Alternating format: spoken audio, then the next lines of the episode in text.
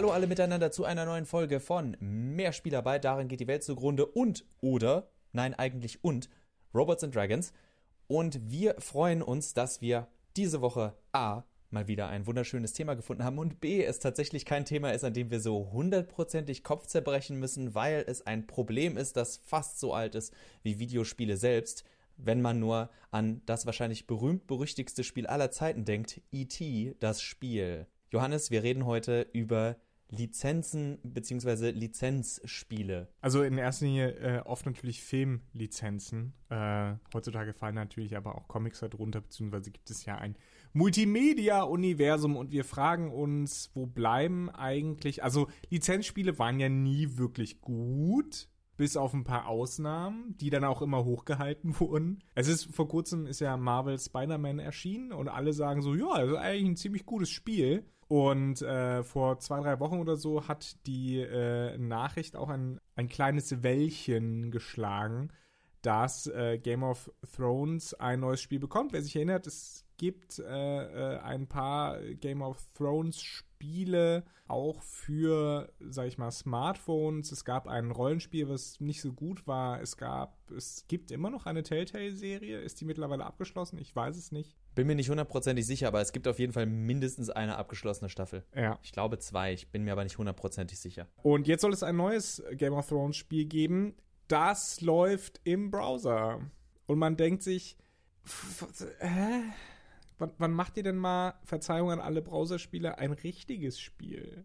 Und da kommen wir zu einem Punkt, den sich, wie du das gerade schon angedeutet hast, äh, Browserspiele, äh, Browserspiele, Entschuldigung, die wahrscheinlich auch Li äh, Lizenzspiele und nochmals Filmlizenzspiele, bevor jetzt der erste kommt mit, nun, eigentlich, äh, The Witcher basiert auf einem Buch, ja, aber kein Lizenzspiel noch dazu in dem Sinne, weil es ja später auch noch durchaus einen kleinen Streit gab zwischen dem Autor, der es gemein findet, dass Leute lieber Videospiele gespielt haben, als seine Bücher zu lesen. Naja, Streit. Er hat sich eigentlich nur darüber geärgert, dass CD Projekt Red so viel, extrem viel Erfolg hat und er die Lizenz für seine Witcher-Sachen eigentlich naja, sagen wir, sagen wir für einen Apfel und ein Ei wahrscheinlich eher für, für einen Apfelkuchen und äh, eine große Packung Eier, aber trotzdem immer noch für relativ wenig Geld äh, an, die, an die vergeben hat. Und jetzt anscheinend nur ein paar Tantiemen dafür bekommt, also nicht genug, so dass er sich drüber auflegt. Ist ja auch egal. Gehört damit aber, wir reden natürlich in erster Linie von den Filmen, weil das die großen Marken sind, die ziehen, denn wer kannte die Witcher-Bücher schon vorher?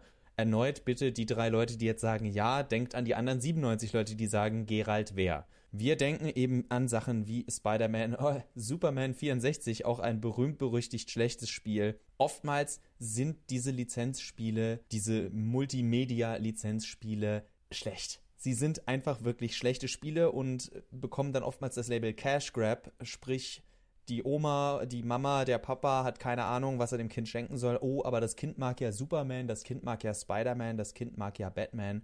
Wo wir übrigens auch wieder zu einem der Positivbeispiele natürlich nochmal kurz kommen. Batman, die Arkham-Reihe. Bis auf den letzten Teil. Der aber im Endeffekt auch keine schlechten Reviews bekommen hat. Die Leute waren ermüdet, großteils, aber niemand hat gesagt, das Spiel ist schlecht. Es war nur, naja, jetzt hat sich's langsam totgelaufen und die PC-Fassung war nochmal eine andere Geschichte. Ja, ich das wollte auch lag die ja an Warner technischen Probleme anspielen. Also, das, da wollen wir jetzt nicht zu hart mit der Sache ins Gericht gehen. Also mit Warner schon, aber nicht mit der, mit dem Spiel an und für sich. Um nochmal kurz äh, äh, auf die Probleme von Lizenzspielen zurückzukommen, weil das hat sich äh, eigentlich kaum geändert in den letzten 80, äh, nee, äh, 30 Jahren. Verzeihung. Ist immer so ein, so ein Reflex, immer zu sagen, vor 80 Jahren! Ich weiß noch damals 1938, als Pong rauskam.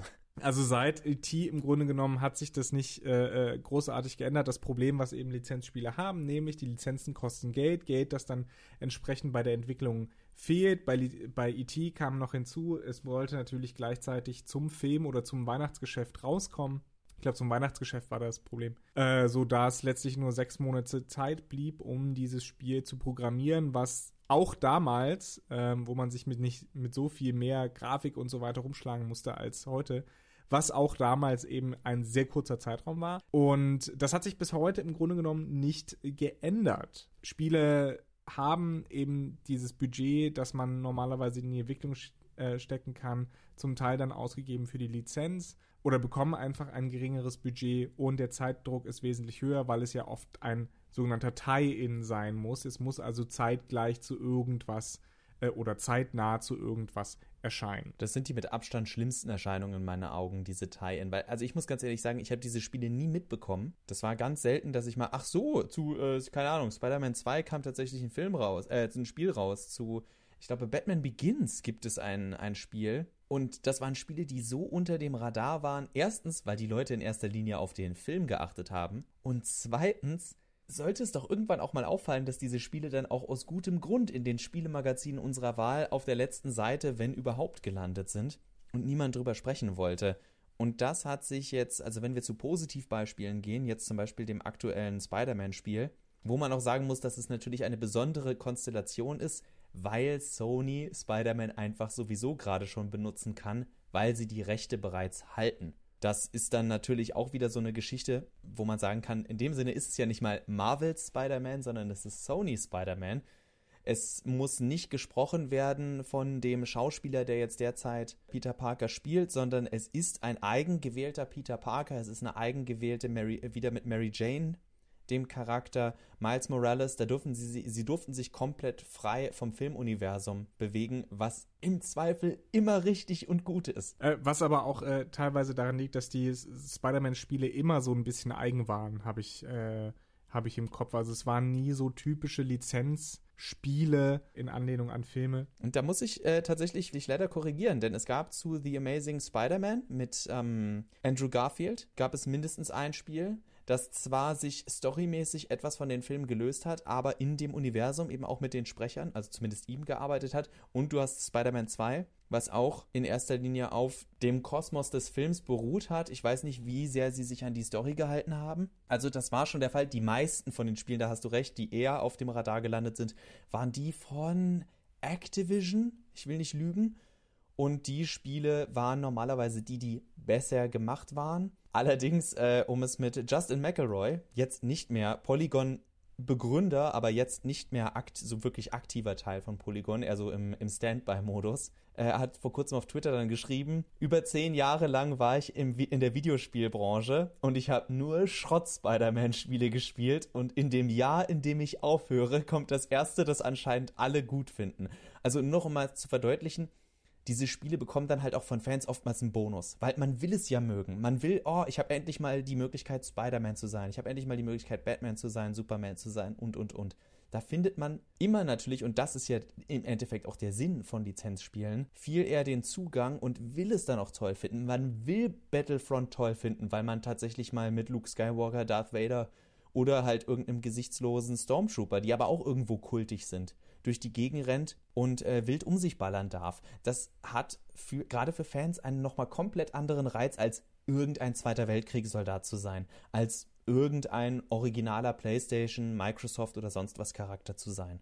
Und deswegen ist es eigentlich umso verwunderlicher, dass äh, aus so einer starken Lizenz wie eben Star Wars oder Game of Thrones nicht wirklich mehr gemacht wird. Klar, Star Wars hat Battlefront und Battlefront 2, aber das sind in erster Linie ja auch in Anführungsstriche nur Shooter, nur hauptsächlich Online-Shooter, wie eben Call of Duty. Und da hat EA die Lizenz ja so ein bisschen, ähm, ja, nicht so richtig was mit angefangen. Also äh, das Star Wars-Universum bietet unheimlich viele Möglichkeiten, coole Geschichten zu erzählen. Und was machen sie? Die einzig das Spiel, das eine coole Geschichte erzählt hätte, nämlich Visceral Games, oder zumindest die in Ansätzen der Plan war, haben sie abgesägt. Wird jetzt irgendwie neu aufgelegt von irgendwem. Und vorher schon das 1313, was ja noch vor dem Visceral ja, angekündigt was, wurde. Darauf soll ja das Visceral Game aufgebaut haben. Es ist, es ist ein riesiger Kladderadatsch. Aus, aus der Lizenz wird halt nichts gemacht und das ist komisch. Und den Punkt, um jetzt mal ein bisschen zur Glaskugel zu gehen, würde ich aber auch eventuell die äh, Spieleentwickler und Publisher etwas in Schutz nehmen wollen, weil wir ja zum Beispiel jetzt durch die Marvel-Filme wissen, Disney mischt sich in alles ein desto größer die Firma. Das, was wir nämlich selten bedenken in der offenen Diskussion über Lizenzspiele ist, inwiefern sagt eventuell der Eigentümer der Marke, nee, so wollen wir nicht, dass unser Charakter dargestellt wird, so soll unsere Welt nicht dargestellt werden, so soll unser Universum nicht weiter vermarktet werden. Da ist dann natürlich die Frage, inwiefern die, inwiefern die Lizenzrechte auch eine Art Vetorecht beinhalten. Aber gerade bei einer Marke wie Disney, kann man davon ausgehen, dass sehr viel indirekter Abstimmung mit dem Unternehmen selbst stattfinden muss, dass der Entwickler da in regelmäßigem Kontakt stehen muss. Zum Beispiel bei einem Kingdom Hearts wird immer geschwärmt, hey, Disney steht uns immer zur Seite und, und, und. Ja, aber ich behaupte auch mal, dass Disney dann an der einen oder anderen Stelle auch sagen würde, mm, mm, mm, das würde Ariel nicht machen. Und da äh, ist dann natürlich auch die Frage, desto größer die Marke, desto schwieriger ist es, glaube ich, auch ein, ein eigenständiges Spiel kreieren zu können. Das hat man nämlich zum Beispiel, nehmen wir Telltale, die sich, ich weiß nicht, ob eine goldene Nase, aber einen guten Gewinn erwirtschaftet haben in den letzten Jahren mit äh, dem Prinzip, dass sie bekannte Marken aufgenommen haben. Das haben sie eigentlich schon äh, ziemlich früh gemacht, damals mit Back to the Future.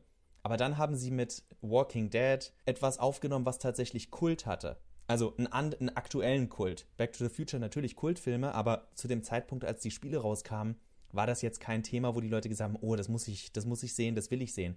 Und bei Walking Dead hatten sie aber gleichzeitig immer noch genug Freiheiten. Sie durften eine komplett eigene Story in diesem Kosmos erstellen, während sie dann aber bei dem Game of Thrones, bei der Game of Thrones Umsetzung, da mussten die Charaktermodelle aussehen wie die Schauspieler. Da musste alles möglichst ein bisschen zum, zum Kanon der Serie passen und damit wird, wirst du ja automatisch auch zugeschnürt. Und ich glaube, das ist auch ein Problem, was wir nicht übersehen dürfen, wenn wir über Lizenzspiele sprechen. Und solange der Eigentümer der Marke gerade bei Videospielen nicht sagt, nee, das ist jetzt halt ein abgekapseltes Universum, wird es schwierig. Das Problem oder eins der Probleme, die da hinzukommen bei Lizenzspielen, ist äh, definitiv, äh, dass man auch immer nur bestimmte Lizenzen hat. Ne? Wenn du jetzt daran denkst, es gibt Lizenzen für die Filmversion vom Herr der Ringe und es gibt Lizenzen für die Buchversion der Herr der Ringe, was dazu führt, dass du, wenn du beispielsweise Lord of the Rings online spielst, was nur die Buchlizenz hat, die Musikthemen hörst, die klar an den Film angelegt sind, aber halt nicht im Film sind und dann fragst du dich,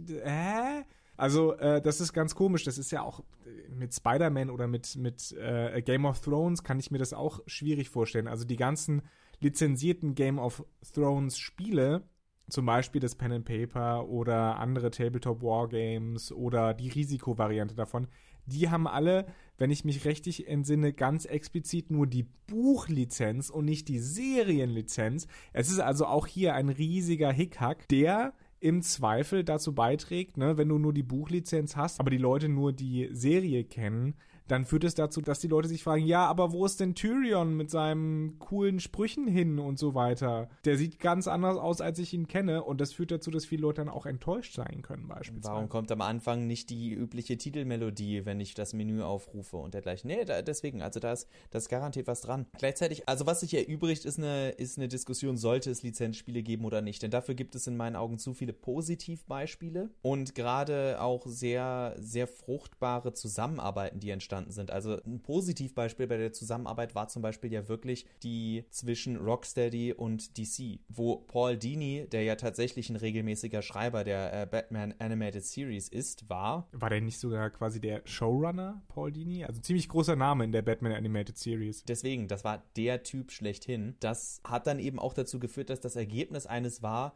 mit dem sich, wie du es gerade gesagt hast, dann eben auch Fans der Serie identifizieren konnten. Also ich kann mir gut vorstellen, dass jemand, der sagt, nee, ich habe Batman nur über die Christopher Nolan-Serie kennengelernt, also über die Filmserie, Reihe, dass man dann sagt, mm, also das finde ich ja jetzt ein bisschen abgedreht und ein bisschen abgehoben. Ich meine, klar, Batman ist, meint man zumindest so eine große Marke, gerade im Nerd-Sektor bei Videospielen, dass die Leute schon Bescheid wissen über den Kosmos. Die Frage ist natürlich immer, was ist der Ansatz? Und gleichzeitig zeigt das für mich aber auch wieder dieses, es wäre für mich absolut okay, wenn ein anderes Studio sagt, wir machen auch eine Batman-Reihe und wir lassen sie aber in einem mehr so GTA-mäßigen, also einem eher realistischen Setting spielen, das mit mehr, keine Ahnung, mehr Gewalt, mehr Waffen, mehr Erwachsenen-Themen Frank Miller-mäßig arbeitet und weniger mit äh, Supernatural-Elementen Elementen wie einer Poison Ivy oder einem Dr. Freeze. Diese Kreativität, die, die da fehlt manchmal oder die vielleicht auch nicht gegeben ist, weil die entsprechenden Lizenzinhaber, ich sage es mal diplomatisch, sehr eng umarmen